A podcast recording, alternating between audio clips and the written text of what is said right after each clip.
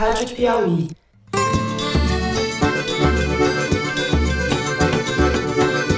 Olá, está começando mais um Foro de Teresina, o podcast de política da revista Piauí. Todos os dias nós temos tido reunião, reuniões diplomáticas com a Índia. Todo dia. O fuso horário é muito complicado.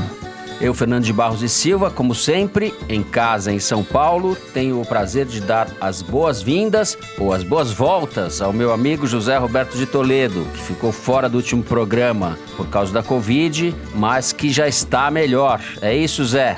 Dá um opa aí pro pessoal. Opa, Fernando. Opa, pessoal. Muito obrigado por todos os que se manifestaram favoravelmente à minha recuperação. Aos que se manifestaram contrariamente também, muito obrigado. Ah, Zé, sempre importante ter inimigos, é sempre Sim, importante ter inimigos. Mas eu sim. garanto, garanto que os que se manifestaram favoravelmente Superaram é um número bem maior. sem dúvida nenhuma. Estamos aí, viemos para atrapalhar. Eu acho que esse tema, qualquer decisão em relação ao impedimento hoje, é um tema que, de forma inevitável, certamente será debatido no futuro. Nós temos hoje no programa a presença ilustre da Thaís Bilenque, que está em Brasília. Oi, Thaís. Olá, Fernando, Toledo, Bernardo, todo mundo. E Bernardo, que a Thaís já antecipou, que está em Belo Horizonte e vai falar com a gente sobre essa confusão da pandemia. Fala, Bernardo. Fala Fernando, bem-vindo de volta a Toledo, Thaís, oi gente.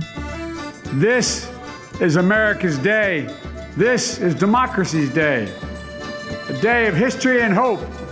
May God bless America and may God protect our troops.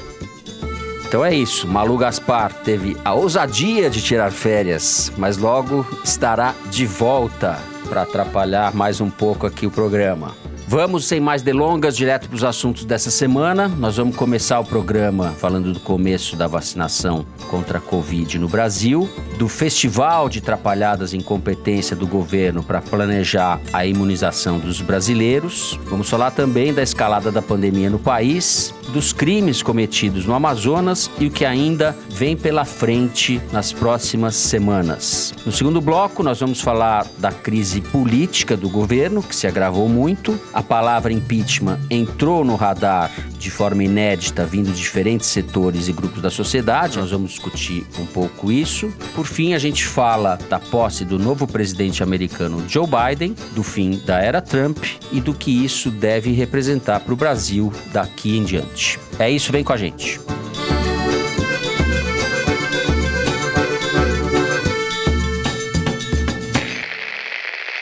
Muito bem, a vacinação contra a Covid no Brasil começou no último domingo, como todo mundo sabe, em São Paulo. O governador João Dória fez ali um ato político e vacinou a primeira pessoa no domingo à tarde. A vacina foi distribuída para todos os estados do Brasil, 6 milhões de doses da Coronavac, e a vacinação está começando nessa semana em todos os estados. Como se sabe também, esse é um número bastante insuficiente. Há estudos que mostram que só os profissionais de saúde e pessoas que trabalham diretamente com o combate à Covid somariam 10 milhões de pessoas, levando-se em conta que são duas doses para cada pessoa. Você teria que ter 20 milhões de doses só para vacinar esse grupo que está na linha de frente do combate à pandemia. Ao mesmo tempo, o governo federal fez uma gincana de fiascos, foi acumulando vexames ao longo da semana. Só nesta quinta-feira, a Índia confirmou o envio de 2 milhões de doses da vacina de Oxford. Havia expectativa de que essas doses chegassem no domingo, depois na segunda-feira. Foi um revés em cima do outro. A expectativa é de que a vacina chegue agora na sexta, quando você estiver ouvindo o programa. Acho que você vai ouvir antes da vacina chegar. Para piorar um pouco mais, o Brasil depende agora da boa vontade da China para liberar os insumos para que o Instituto Butantan possa continuar produzindo a Coronavac e também a vacina de Oxford, a qual está associada ao Fiocruz. Também o insumo vem da China. Ou seja, começamos a vacinação, mas o quadro é bastante desalentador ou preocupante, né, Bernardo? É, você tem razão, Fernando. Essa é a semana do choque de realidade, né? Assim, balde de água fria. A gente teve um domingo aí de muito otimismo, né? Alívio, esperança com a live da Anvisa, né? Quem assistiu a liberação em tempo real aí das vacinas para uso emergencial e depois do próprio dia a vacinação da Mônica Calazans, uma cena emocionante, mas chegou a semana e caiu a ficha de que a gente não tem vacina nem pro começo, né? Mas a realidade é que essas primeiras doses que a gente tem já estão acabando e a gente não tem a menor ideia de quando elas vão ser repostas. Eu mesmo olho para frente e não consigo enxergar quando eu vou ser vacinado. Estou preparado e sugiro que os ouvintes se preparem também para passar mais um ano, muitos meses com as mesmas restrições de 2020, porque não tá fácil de ver no final do horizonte duas doses de vacina, que é o que a gente precisa, né?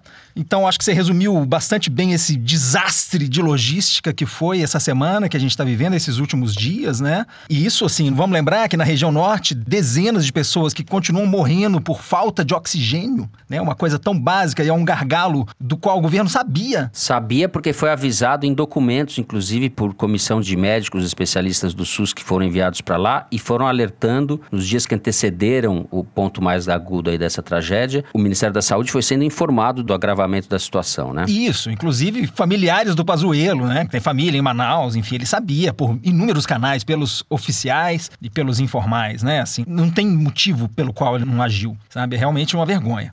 E aí é a questão da reposição das vacinas, né? Assim, o Brasil não está conseguindo trazer o princípio ativo para fazer o imunizante tanto da Coronavac quanto da AstraZeneca de Oxford, né? E aqui eu estou falando do famigerado IFA, né? O ingrediente farmacêutico ativo, né? Assim, mais um jargão técnico que os brasileiros aprenderam essa semana, né? Assim, estamos tristemente nos familiarizando com tantos termos técnicos, né? Assim, no meio dessa pandemia. E a Fiocruz já mandou dizer que os imunizantes que ela vai produzir localmente, em Manguinhos, só vão estar disponíveis em março. Aliás, assim, a Margarete Dalcolmo, a pneumologista da Fiocruz, fez ontem um depoimento muito emocionante. E ela resumiu muito bem. Ela disse que é inaceitável, injustificável que a gente, nesse momento da pandemia, não esteja com as vacinas em produção. E só o que explica nas palavras dela é a desídia absoluta e a incompetência diplomática do Brasil. É um soco no estômago o depoimento dela.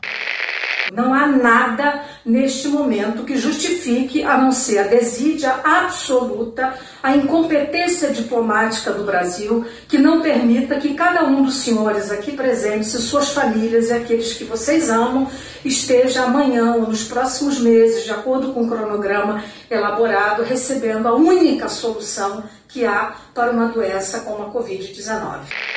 E é isso, realmente, se a gente não está conseguindo o IFA para poder produzir as vacinas, tanto a Coronavac quanto a de Oxford, é realmente incompetência dos diplomatas brasileiros, do Ernesto Araújo, né? Chegou finalmente a conta dessa diplomacia raivosa, inconsequente, né? Do Ernesto, do Felipe Martins e, sobretudo, do Eduardo Bolsonaro, né? Que fica brincando, provocando a China no Twitter. Parece que ele não sabe com quem está mexendo, né? E, enfim, era natural que essa conta fosse chegar. Eu, se eu fosse a Índia ou a China, eu realmente também não estaria com pressa de mandar mandar insumo para o Brasil, né? Enquanto isso, a gente tem aqui no fronte interno, continua esse debate ridículo. Talvez a gente seja o único lugar do mundo que a gente ainda esteja falando de tratamento precoce, né? Depois de a gente já tem quase um ano de dados de estudos clínicos acumulados mostrando que cloroquina, azitromicina, todos esses remédios não têm eficácia, pelo contrário, eles estão se mostrando ineficazes, né? O escândalo dessa semana foi esse aplicativo do Ministério da Saúde, Tratikov, que era destinado inicialmente aos médicos de Manaus para ajudá-los no diagnóstico diagnóstico. E aí a ideia é que os médicos preenchessem um formulário com os sintomas do paciente e o aplicativo dava o tratamento recomendado, né? Só que aí especialistas em programação abriram a caixa preta desse aplicativo e viram que, na verdade, assim, a recomendação dos remédios desse tratamento precoce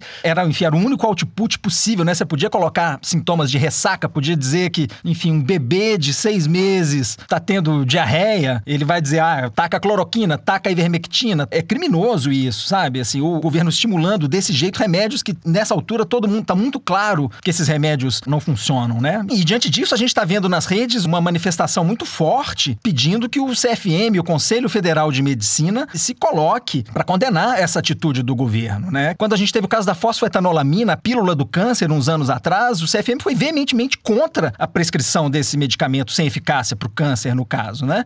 Quer dizer, o CFM, com essas atitudes todas, assim, está envergonhando a classe médica, é realmente está sujando a categoria e deveria e deve ser cobrado publicamente em relação a isso. Enquanto a gente gravava o Foro de Teresina, o Conselho Federal de Medicina finalmente se pronunciou sobre o aplicativo Tratkov do Ministério da Saúde. Numa nota à imprensa, eles recomendaram que o Ministério tirasse o aplicativo do ar, alegando uma série de razões, entre elas o fato de o aplicativo poder ser usado por não médicos e o fato de ele dar validação científica a uma droga sem reconhecimento internacional, segundo os termos da nota. Mas foi uma crítica branda, cheia de dedos, que parecia não querer melindrar muito o governo Bolsonaro. Tanto que ela não foi publicada nas redes sociais e nem na home do portal do Conselho até a noite de quinta-feira. Seja como for, o Ministério de fato tirou o aplicativo do ar nessa quinta-feira, alegando que ele havia sido invadido e ativado indevidamente. Uma alegação que parece não levar em conta o fato de que o aplicativo foi lançado dias atrás com toda pompa e circunstância pelo próprio Ministério. Perfeito. Zé, eu tô intuindo que você não está mais otimista que o Bernardo. Corro o risco de estar um pouco mais pessimista, baseado na minha experiência pessoal com a Covid e numas contas que eu andei fazendo aqui, Fernando. Vocês devem notar que até minha voz está diferente no pós-Covid, né? Uhum. Bom, a única variável que importa nesse momento é a velocidade da vacinação. Todo o resto é marketing, é circo, é foto op, só não é política pública séria. Eu vou fazer uma conta aqui que talvez choque um pouquinho para mostrar como nós estamos atrasados. Estamos gravando aqui às 9h41 da manhã da quinta-feira e nesse momento, no estado de São Paulo, foram vacinadas 26 mil pessoas. Se a gente contar só os três primeiros dias da semana, segunda, terça e quarta, Certo. deu mais ou menos uma média de 8 mil pessoas vacinadas por dia. Pois bem, o estado de São Paulo precisa vacinar 33 milhões de pessoas duas vezes, que é a população adulta do estado que pode receber vacina. 8 mil pessoas por dia dá 0,025% da população que precisa ser vacinada uma vez, tá? Logo, nessa velocidade, a gente não vai chegar em lugar nenhum. Basta fazer a conta. Se a gente multiplicasse por 4 a velocidade, hoje, já, imediatamente, é, ou seja, começar a vacinar 0,1% da população, a gente vai demorar mil dias para vacinar apenas uma vez a população do estado de São Paulo. Ou seja, mil dias dá dois anos e nove meses. Quando terminasse, o Dória nem sequer mais seria governador. Então, assim, qual é a velocidade que a gente precisa ter de vacinação para que a vacina provoque o principal efeito que ela tende a provocar, que é a imunidade coletiva? Começa a haver, ainda não é consenso, mas começa a haver uma ideia de que você precisa vacinar todo mundo em no máximo seis meses. E tem uma razão científica para isso. Porque essa droga desse vírus, ele sofre muitas mutações. E essas mutações que eles vai sofrendo não só aumentam a velocidade com que ele consegue se reproduzir, mas também vão tornando menos eficientes as próprias vacinas. Se não eficientes para evitar que a pessoa desenvolva a doença, parece que isso felizmente não acontece, mas elas ficam menos eficientes para evitar a transmissão da doença. É como se você pegasse, passasse para frente, mas não ficasse você mesmo doente. Então, o problema disso é que você não interrompe a cadeia de transmissão. Então, para fazer a vacinação em seis meses, a gente precisaria, no estado de São Paulo, que é o estado que está mais avançado, multiplicar não por quatro vezes, mas por 23 vezes a velocidade de vacinação hoje. A gente precisaria, na verdade, estar tá vacinando 180 mil pessoas por dia, mais ou menos, que é o nível de Israel. Israel, nos últimos dois dias, conseguiu vacinar 200 mil pessoas por dia. E se a gente for extrapolar isso para o Brasil, a gente vai precisar vacinar meio milhão de pessoas por dia. E aí a questão, Zé, não é a nossa capacidade, porque o Brasil sabe fazer campanha de vacinação, tem essa capacidade instalada. O que não tem é vacina e o governo não se preocupou em ter vacina. Não, Não, tem, tem, governo, não tem gente séria, não tem. É uma caquistocracia no pior momento da história. Nós elegemos as piores pessoas que existem no país para comandar uma campanha de vacinação no momento mais crítico da história do Brasil. E essas pessoas estão mostrando toda a sua incapacidade, sua desídia, sua má intenção. Porque, além de tudo, eles continuam fazendo campanha contra a vacina nas mídias sociais. Bom, ou você tem uma revolução e você saca dali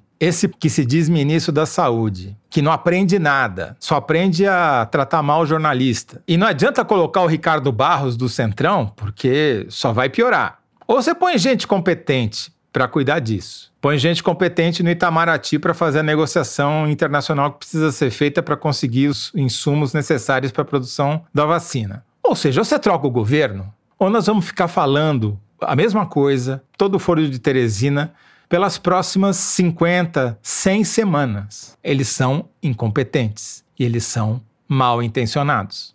Concordo inteiramente com você e não é só uma questão de incompetência, né? É uma questão de objetivo, né? O governo Bolsonaro nunca abraçou a vacinação. Pelo contrário, ele fez tudo o que ele podia fazer para agravar a pandemia no Brasil, ridicularizou a Coronavac diversas vezes. Houve uma aposta do governo em menosprezar a pandemia, menosprezar a vacinação, ridicularizar a ciência. Tirou dois ministros que eram ligados à área de saúde, com todas as críticas que a gente pode ter ao Mandetta e ao breve Nelson Teich, eles não eram sabujos do obscurantismo e do Bolsonaro, como é esse Sargento Garcia, que está é, à frente do Ministério da Saúde. E só queria dar mais uma informação que é preocupante. Tem uma reportagem publicada hoje no New York Times que resume vários estudos que andaram saindo desde sexta-feira passada.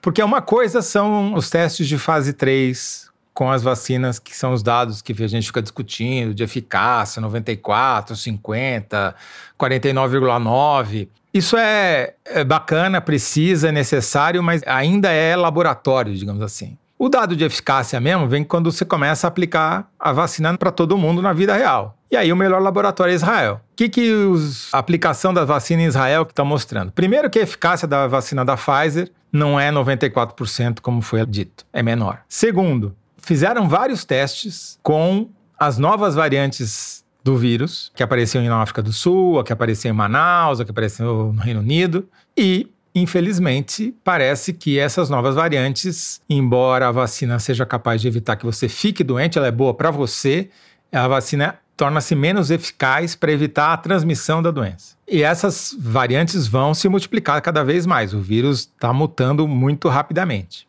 Então, é essencial que a gente consiga vacinar todo mundo muito rapidamente. Não é fetiche, ah, 200 mil por dia. Não. É uma conta, é matemática, é aritmética. Ou o Brasil vacina meio milhão de pessoas por dia, ou vamos sair do lugar. A gente vai estar aqui falando a mesma coisa o tempo todo. Não vamos a lugar nenhum, vamos a Brasília. Depois dessa fala do Toledo, Thaís, o que nos resta dizer nesse bloco? É complicado. Tava pensando aqui sobre o uso das máscaras, né? Que é tão singelo e simbólico ao mesmo tempo. E como em Brasília é tímido o uso, né? As pessoas não querem crer que é preciso fazer restrição, enfim, deixar de frequentar os lugares.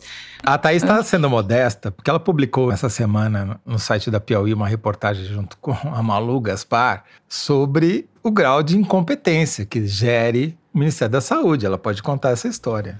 É, a Malu saiu de férias, mas a jornalista a Malu não. Ela continua na apuração e aí a gente publicou essa reportagem mostrando que o diretor de imunização do Ministério da Saúde é um médico veterinário dirigente de classe. Ele é presidente do Conselho Regional de Médicos Veterinários no Distrito Federal e acumulou o cargo com o Ministério da Saúde desde agosto, que foi quando ele foi nomeado pelo Pazuello.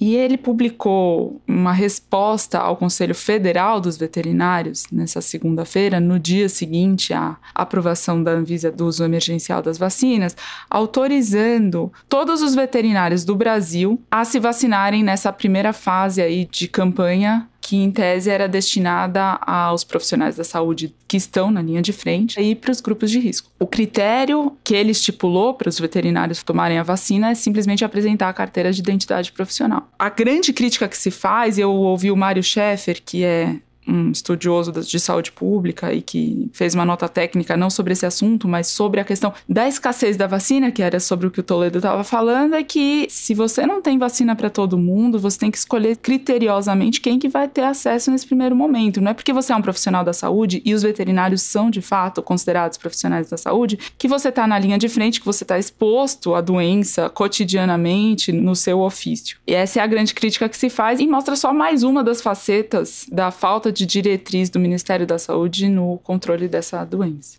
É, não houve nenhum planejamento em relação a quais profissionais de saúde deveriam ser vacinados. É evidente que quem está mais exposto ao contato do vírus teria que ser priorizado por exemplo, profissionais de limpeza, da faxina que são essenciais, que trabalham nas UTIs. O motorista de ambulância, inclusive, às vezes eles são mais preferenciais, deveriam ser, do que próprios médicos mesmo, médicos que estão atendendo remotamente, que não tem prejuízo da sua atividade. Não há critério, não há vacina e esse descalabro, digamos assim, motivado principalmente pela atitude do governo, agora está explodindo, mas está explodindo há meses, né? A bomba relógio vem tendo pequenas explosões há meses. A gente está agora no momento, digamos, de paroxismo dessa incompetência do governo, esse descalabro que se reflete nesses pequenos descalabros, não são pequenos, na verdade, na sociedade. Os grupos de interesse que podem, e a ideia de passar a perna, dar um jeitinho e driblar a lei ou as prioridades para se beneficiar pessoalmente, em prejuízo do coletivo, isso está pulando em todas as partes do Brasil. Muito prefeito de interior, filha de dono de universidade no interior, todo mundo está querendo passar né? Quem diria, né, Fernando, que no país da boquinha a gente fosse ver tantas denúncias de gente furando a fila da vacina, né, em tantos estados. Exato. Que vem se somar essa denúncia que a Thaís e a Malu fizeram, né? Eu acho que a gente vai ver muitas notícias ainda desse tipo ao longo do ano.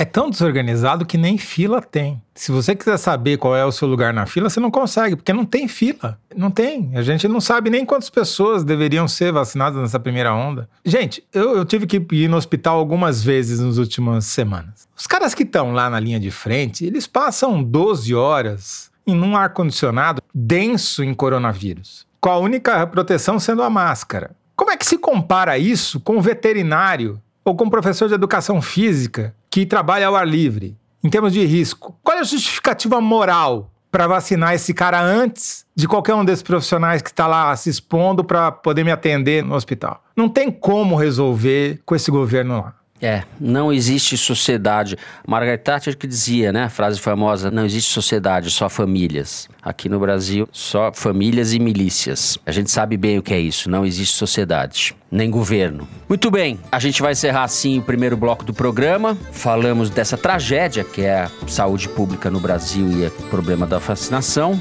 Em seguida, vamos falar das consequências políticas disso, como é que andam os ânimos em relação ao governo Bolsonaro. É isso, vem com a gente.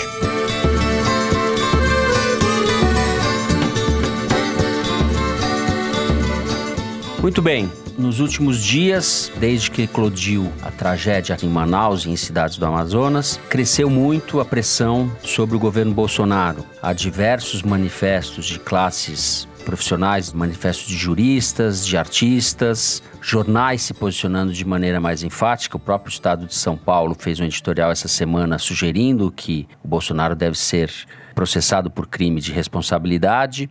Ou seja, o impeachment entrou no radar da política. O Procurador-Geral da República, Augusto Aras, por sua vez, emitiu uma nota se esquivando das atribuições que teria para processar o Bolsonaro por crime contra a saúde pública. Ele sugeriu que a Constituição prevê a hipótese para a decretação de um estado de defesa. Isso chamou a atenção, escandalizou muita gente e provocou uma nota de repúdio ao Aras por parte dos subprocuradores da República. Há uma crise instalada no Ministério Público, que é parte da crise política maior envolvendo o governo Bolsonaro. Zé, começar com você. O governo vive aí seu pior momento desde que começou o mandato, se é que faz sentido essa formulação. Ao mesmo tempo, parece ainda distante a hipótese do impeachment. Tô certo? O que, você está achando sobre isso? Está distante, mas cada vez menos. Se você olhar do ponto de vista da opinião pública, a série histórica da última pesquisa Ideia Big Data, que foi divulgada nessa sexta-feira pela manhã, mostra um crescimento significativo da taxa de ruim e péssimo do governo. Deu um salto. Ele vinha na faixa ali dos 34%, 35% e chegou essa semana aos 45% de ruim e péssimo, enquanto o ótimo e bom, que vinha vindo ali na faixa dos 38%, 36%, caiu agora para 27%, mudou de patamar completamente. Ainda não é o pior momento do governo, o momento mais impopular do Bolsonaro foi entre o fim de maio e o começo de junho, quando veio o auxílio emergencial de 600 reais e mudou completamente a percepção das pessoas sobre o governo, ou de boa parte da população, especialmente daquelas que receberam os recursos. Né? O que está acontecendo agora? Com o fim do auxílio, primeiro a redução do valor de 600 para 300, ele já sofreu uma queda. E agora, com o anúncio do fim, quer dizer, teoricamente já acabou, mas tem algumas parcelas ainda sendo pagas,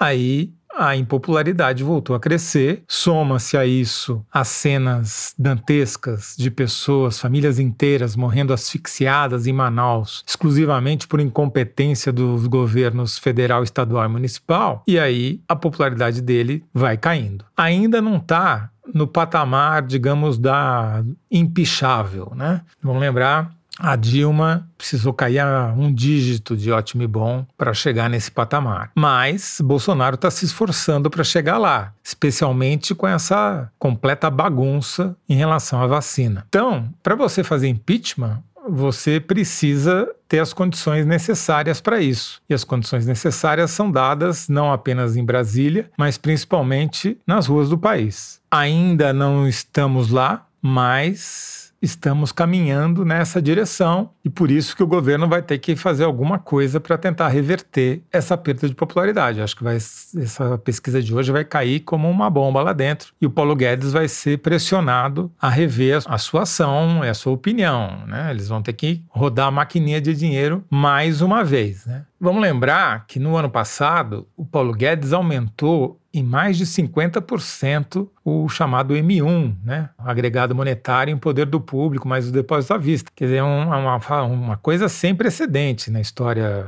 no registro histórico. Em geral, você demora 4, 5 anos para ter um crescimento dessa ordem, mas ele imprimiu tanto lobo-guará que sobrou dinheiro para todo mundo e boa parte da população ficou feliz com isso. Agora, quando começou a faltar o auxílio emergencial, quando as pessoas não tiverem dinheiro para comer, porque o desemprego continua altíssimo, aí a coisa muda de figura, né? Agora, o Bolsonaro não está parado, né? Ele está se mexendo, ele botou uhum. o Aras como procurador-geral justamente para falar, em vez de falar em impeachment, falar em estado de defesa, ou seja, dar a dica para trazer, aumentar ainda mais o poder dos militares, e isso obviamente já gerou essa reação que você mencionou. No Congresso está tentando ganhar a eleição com um candidato próprio na Câmara. Você tem um ministro da Justiça processando advogados que falam, criticam o Bolsonaro na CNN, com base na Lei de Segurança Nacional. Enfim, ele está se mexendo para não sofrer impeachment. Mas não depende só dele, porque os aliados que ele tem, por exemplo, no Congresso, são aliados que oscilam conforme a maré. Se a maré virar, eles afogam o Bolsonaro sem pensar duas vezes. Muito bem. Além de tudo isso que você falou, desse aparelhamento, há a questão dos militares e das polícias, que você e a gente já falou em outros programas. Antes de falar disso, quero passar para a Thaís Thaís, no Congresso, que você tem ouvido? Qual é a conversa e qual é o efeito que a eleição do presidente da Câmara, do Senado também, mas principalmente a Câmara, onde a questão do impeachment começa, né, e é a eleição mais sensível, como é que você está vendo isso aí? Nem a campanha do Baleia Rossi, que é o candidato do Rodrigo Maia à presidência da Câmara, nem a campanha do Arthur Lira, que é o candidato do Bolsonaro, vem um impeachment logo ali, né? Eu conversei com o Marcelo Ramos, que é deputado do PL de Amazonas e é candidato à vice-primeira presidência do Arthur Lira, ele seria o segundo no posto de comando da Câmara, que diz que juridicamente ainda faltaria elementos, politicamente mais ainda, porque não existe no Brasil, nas palavras dele, impeachment por incompetência, que seria o recall, e os motivos políticos teriam que passar, obviamente, por fragilidade da economia, queda da popularidade, perda da base parlamentar, que é isso tudo que o Toledo já falou,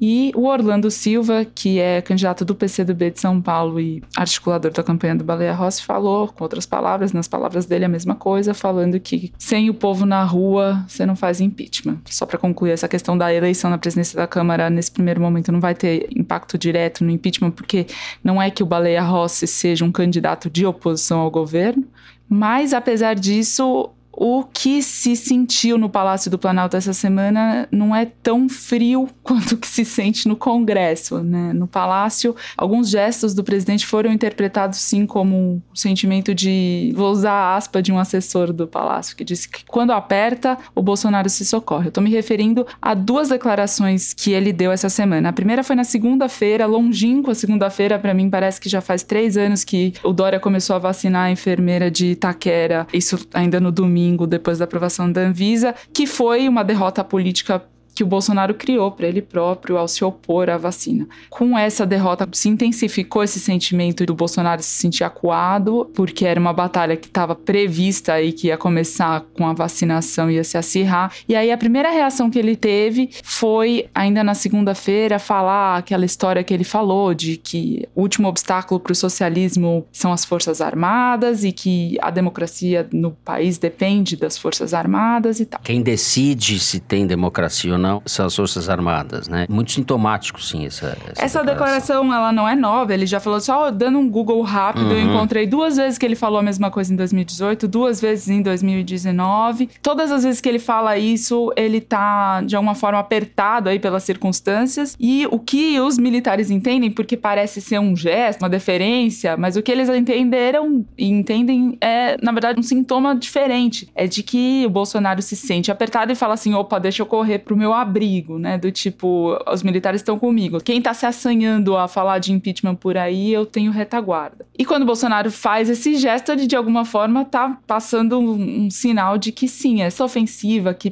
pegou tração, embora não no Congresso, mas de alguns personagens aí da cena nacional sobre o impeachment surtem algum efeito sobre ele, sim. Eu concordo com vocês de que nós ainda estamos distante e que o fundamental vão ser essas duas coisas: a questão econômica e a pressão das ruas que estão ligadas, né? O Congresso e o governo vão ter que arrumar uma saída para o fim do auxílio emergencial. O auxílio emergencial até setembro era de 600 reais, a partir de outubro passou a ser de 300 reais e agora acabou. Quando era 600, ele injetava 50 bilhões por mês na economia. O Bolsa Família custa 30 bilhões por ano. Aí a gente tem uma ideia da diferença entre uma coisa e outra. Agora, se não der mais um centavo com a pandemia ainda no grau que está no Brasil, a gente vai ter uma crise social, milhões de pessoas indo para baixo da linha da pobreza, uma porcentagem de desemprego altíssima as consequências disso a gente não sabe quais serão, né? Então a gente tem é, essa insatisfação de setores mais organizados da sociedade em relação ao Bolsonaro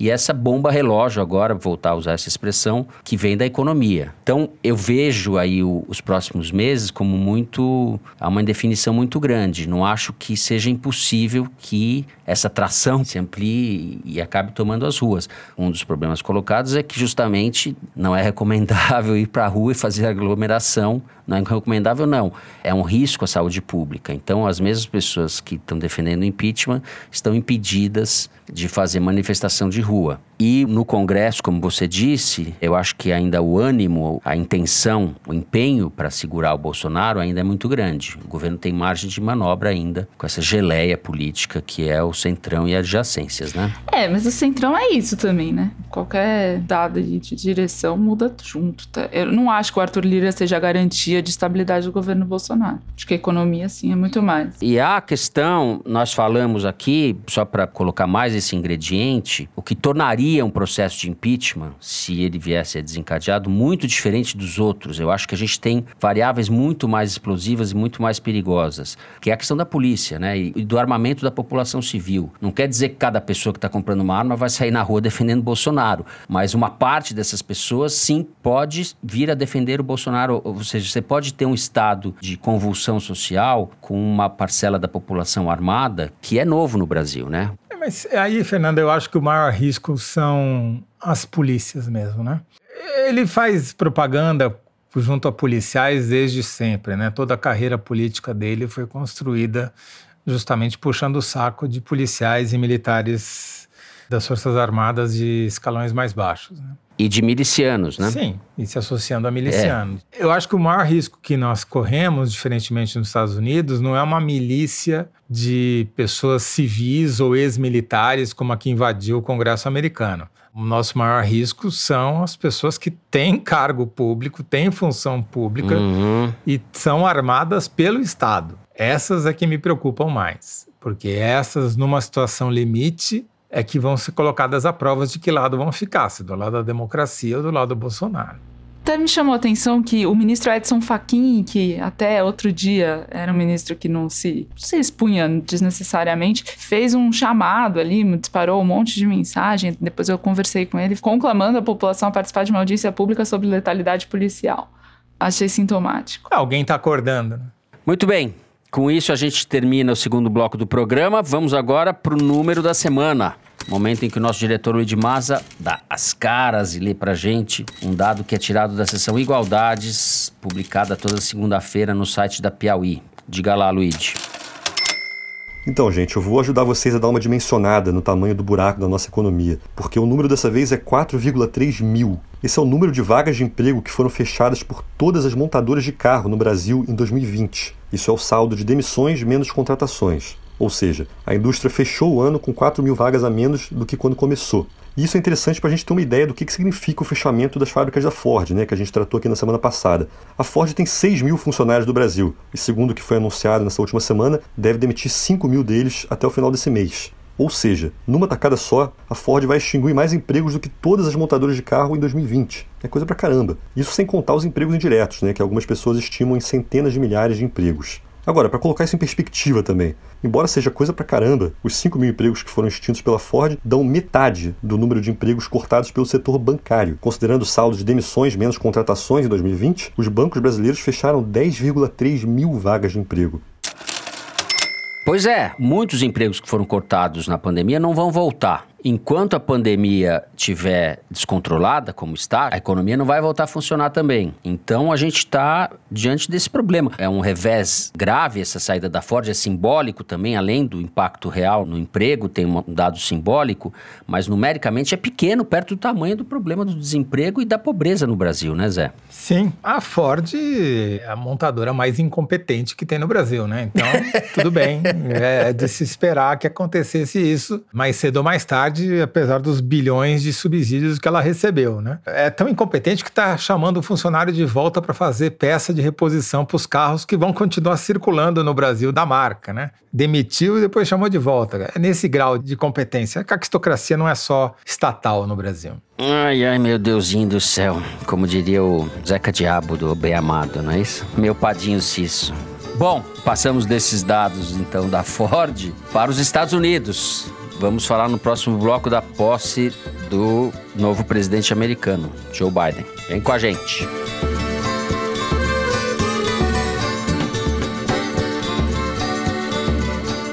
Muito bem, o democrata Joe Biden é o novo presidente dos Estados Unidos. É uma mudança histórica monumental, com impactos concretos já no primeiro dia de gestão. Ele revogou a saída dos Estados Unidos do Acordo de Paris, o Acordo sobre o Clima. Os Estados Unidos voltam a participar dos esforços do mundo, eu vou falar mundo civilizado, com aspas, mas é disso que se trata, dos países e do esforço internacional para conter a tragédia ambiental em curso no mundo. A política pública de saúde também mudou radicalmente nos Estados Unidos, a gente não sabe quando que os impactos vão surgir, só para falar de duas mudanças centrais do governo tomadas logo na saída. Mas, Thaís, eu queria começar falando do, do impacto do governo Joe Biden para o Brasil. O fim da era Trump expõe a condição de párea do Brasil no cenário internacional. O Bolsonaro escreveu ontem, no dia da posse do Joe Biden, uma carta cumprimentando pela eleição, né, pela presidência. Uma carta patética. Ele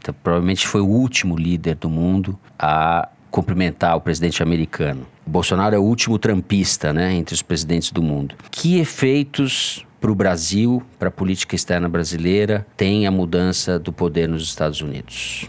Então, esse tom protocolar, né, dessa carta, que deve ter sido escrita por um diplomata que tá bem longe do gabinete presidencial. Por baixo, assim, atrás das cortinas, existe sim, assim, aquela euforia com o Trump, o personalismo que o Eduardo Bolsonaro encampou com bonés e camisetas e tudo mais. Acabou, mas tem um cinismo residual em relação ao Biden, assim. Eu tava conversando ontem com ele está muito ligado ao Ernesto, bem trumpista, que estava me falando que sim, que o Ernesto. Bom, em primeiro lugar, que não tem nenhuma chance do Ernesto Araújo ser substituído, porque ele tem a confiança da família, etc. E que com os Estados Unidos, sim, eles querem adotar uma posição um pouco mais pragmática. Ele falou assim para mim convidar o Biden ou a Kamala Harris, que é a vice, né, para vir ao Brasil. E a ideia é que eles venham mais especificamente à Amazônia. Essa é uma ideia que o Eduardo Bolsonaro e o pai, o Jair Bolsonaro, presidente, tiveram de convidar e convidaram o Trump para ir para a Amazônia. E nem o Trump veio. Vamos ver o que vai acontecer com o Biden.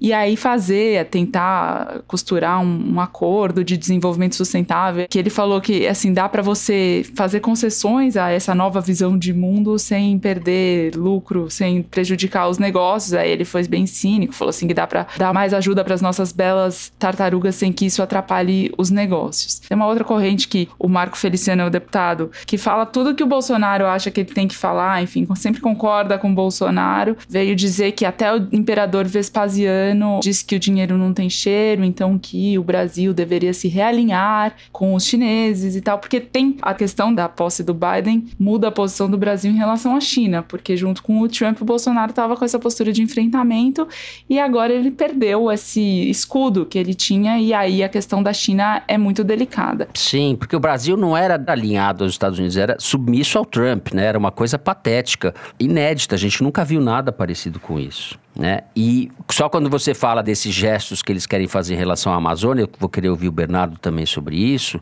isso não tem o menor lastro na realidade, porque a gente teve um desmatamento, segundo o Amazon, 30% maior do que em 2019, em 2020, e é o recorde nos últimos 10 anos. Né? A gente está com um desmatamento desenfreado, ou seja, a política do Bolsonaro para a Amazônia é a política do passar a boiada. É, e antes de promessas, assim, né, de projeções e tudo, existe uma questão questão na prática que a política externa faliu, já faliu em relação às vacinas. O Ernesto Araújo já foi escanteado porque ele não consegue viabilizar a importação dos insumos da China. Então, é resultado concreto do que já foi feito, o que será feito daqui para frente, a gente vai ver, enfim. Mas do que já foi feito já trouxe consequência que a gente está vivendo. Certo. Bernardo. Olha, Fernando, eu acho que a posse do Biden é uma grande notícia para quem se preocupa com o clima do planeta, né? Porque uma das primeiras medidas que ele tomou foi assinar uma ordem executiva, um decreto para desfazer uma série de ações do ex-presidente Trump, a começar pela volta dos Estados Unidos ao Acordo de Paris, né? Que tinha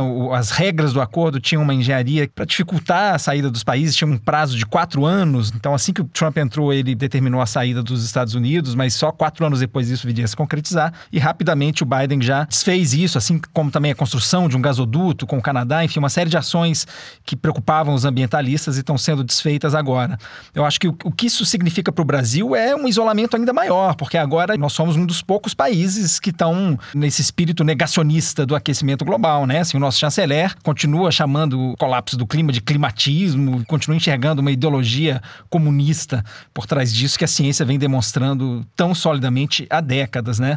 Então acho que isso aumenta a pressão internacional sobre o Brasil, a posição do Araújo vai ficar cada vez mais insustentável e vão aumentar as pressões econômicas. A gente teve recentemente essa declaração do Macron dizendo que não quer comprar soja produzida em áreas desmatadas na Amazônia. Enfim, eu acho que esse tipo de pressões econômicas vão aumentar e a pressão para que o Brasil tome medidas mais efetivas cresce com a posse do Biden. Isso é uma grande notícia para quem se preocupa com o meio ambiente. Fala, Zé. Então, o que eu acho mais importante num primeiro momento é o óbvio. O sumiço do Trump deixa o Brasil na condição de cachorro sem dono, de capacho sem soleira, de porta, né? Filial sem matriz, quer dizer, a gente perdeu a única referência que a política externa brasileira sob Bolsonaro tinha, que era um maluco que estava lá na presidência dos Estados Unidos. Sem o maluco, a gente virou párea mesmo, virou nada porque a gente não tem mais referência nenhuma, ninguém leva o Brasil a sério e não tem atrás de quem se esconder, não tem nenhuma mão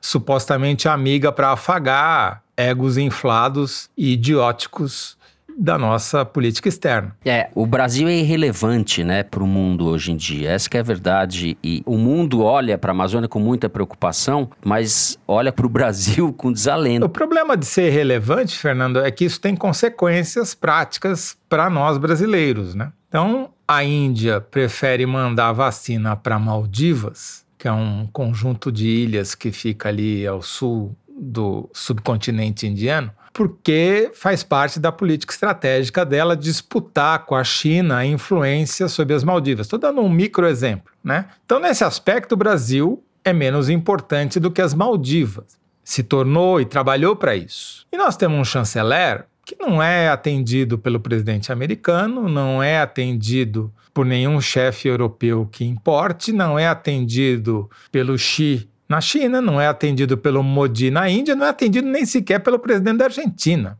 Ou seja, ele não serve para absolutamente nada, a não ser baixar a cabeça e dizer sim, senhor, para os chefes incompetentes que ele tem. O que eu acho que acontece é que a posse do Biden, por outro lado, ela muda o cenário internacional e em aspectos muito importantes. Um é esse que o Bernardo já mencionou da questão do clima, mas tem um outro que também não é irrelevante, que é a questão da política de saúde. A nova chefe do CDC lá, que é o Centro de Controle de Doenças dos Estados Unidos, ela já deu uma declaração hoje dizendo quais são as prioridades. A prioridade é acelerar a vacinação, acelerar o número de testes e acelerar o screening, acelerar a vigilância, ou seja, testar pessoas que estão em situações de exposição ao risco para ver se elas estão contaminadas ou não.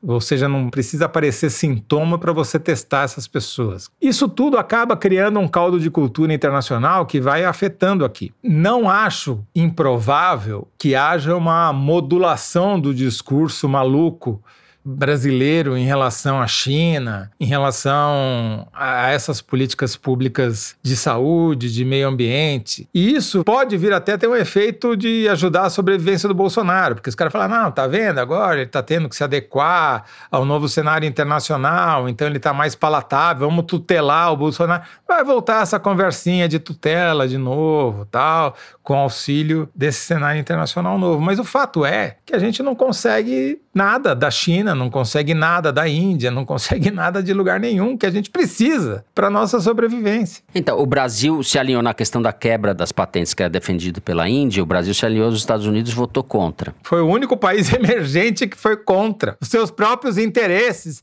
Se isso daí não é crime de responsabilidade, eu não sei o que é. Exato. Submissão ao Trump, total, contra o interesse brasileiro. E estamos pagando preço muito concretamente agora no descaso que a Índia está demonstrando pelo Brasil. Tem um aspecto ainda sobrevivência do trumpismo, ou do que seja lá o que isso significa, desse nacionalismo populista, dessas.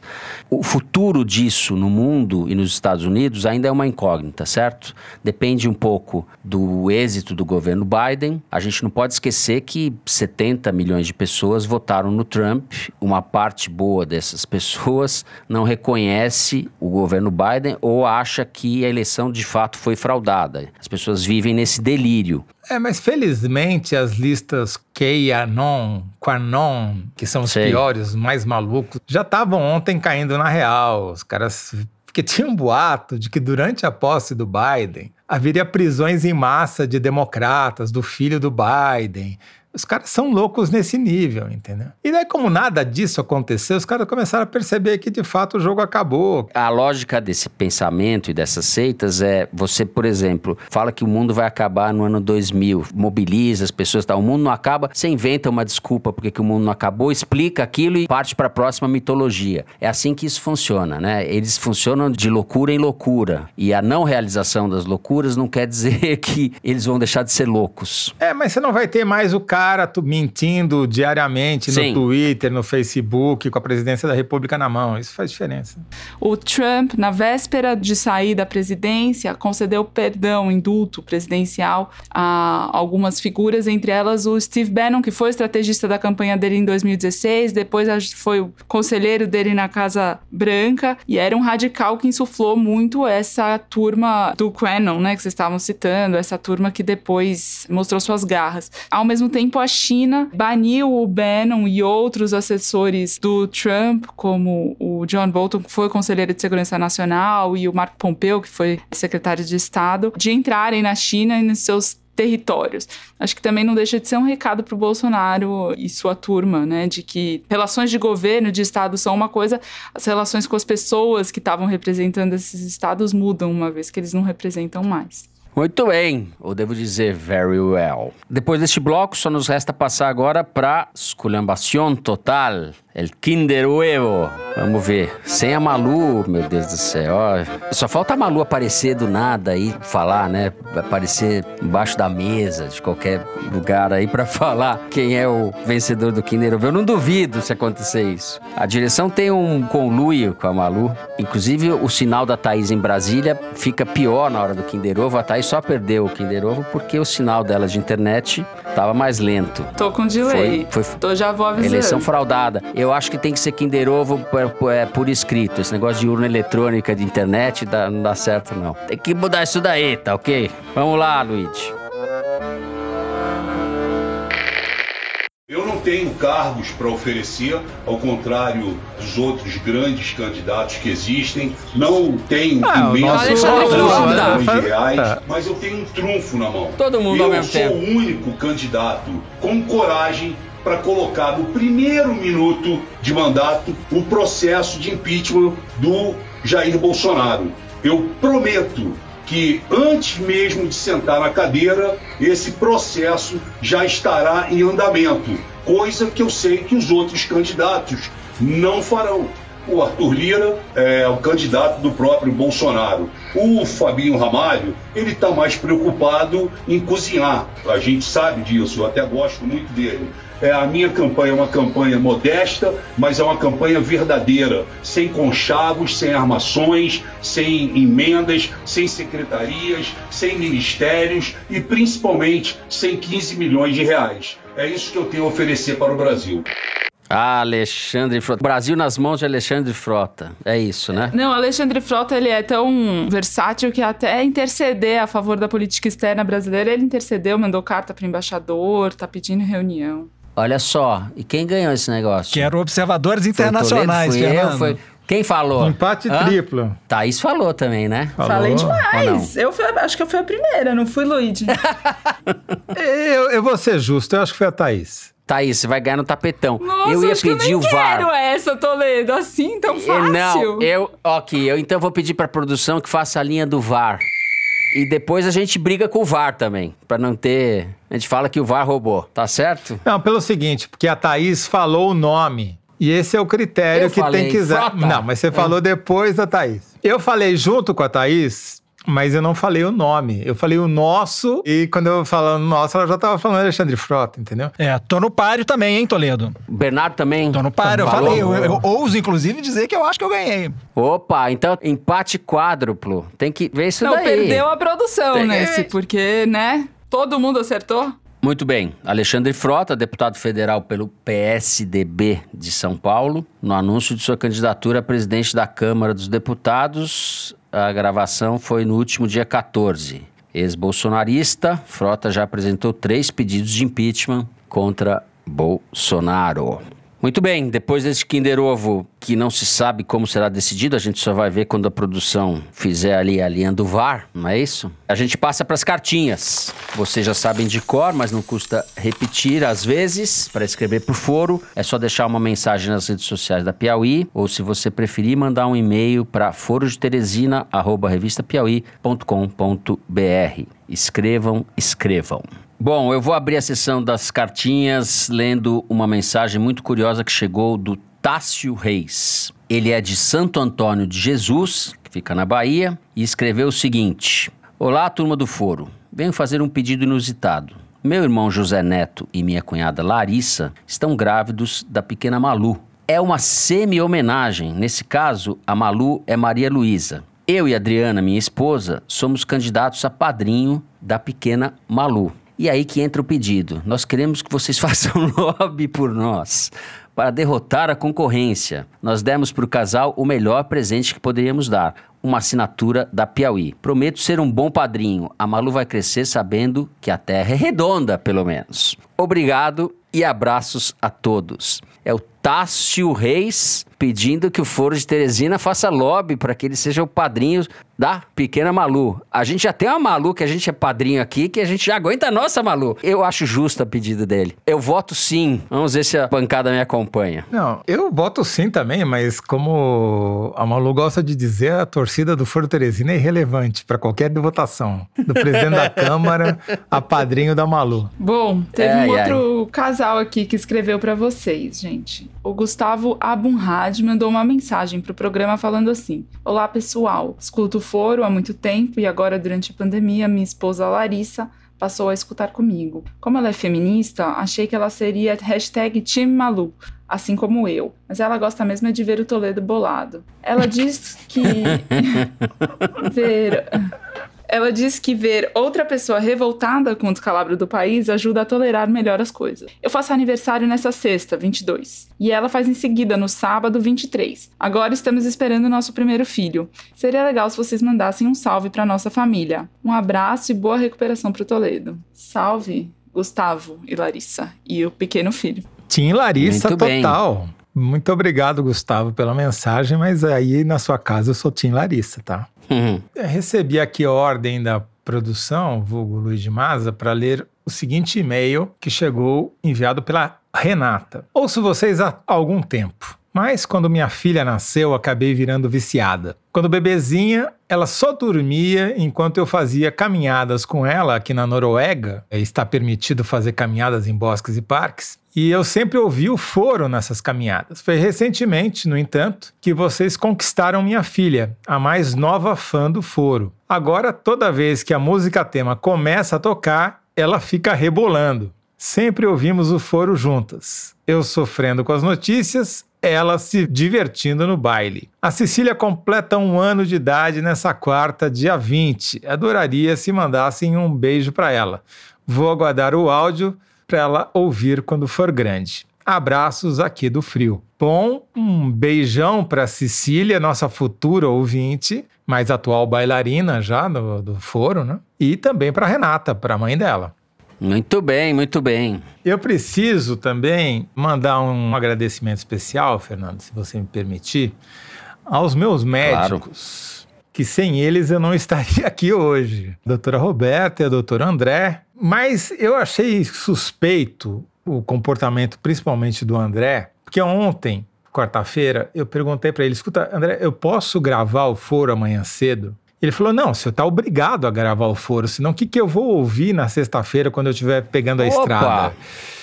Temos um médico comunista, então, é isso? Sim, os dois são ouvintes do foro e eu acho que ele só me deu alta para ter o que eu ouvi na estrada na sexta-feira, entendeu? Então, eu não é, sei se eu tô bom é um de verdade. Foi só, foi uma ação em causa própria. Tô desconfiado aqui do André.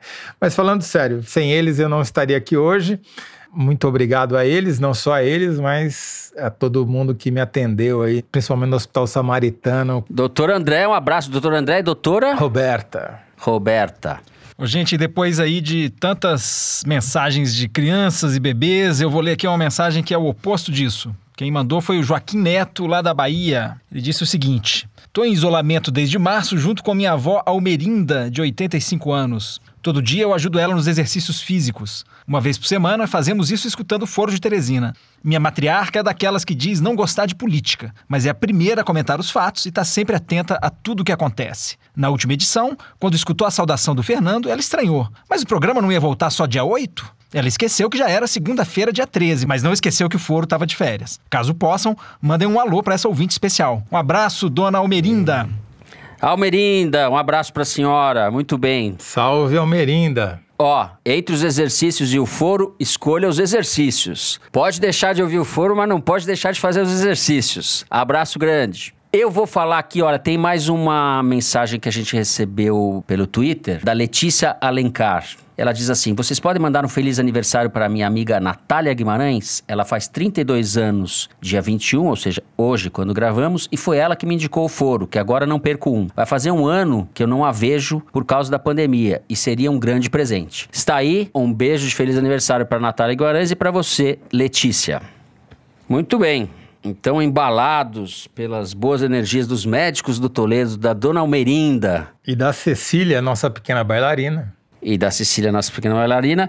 Nós vamos encerrando o programa de hoje, um tanto quanto pesado, mas enfim, não dá para desconectar da realidade, né?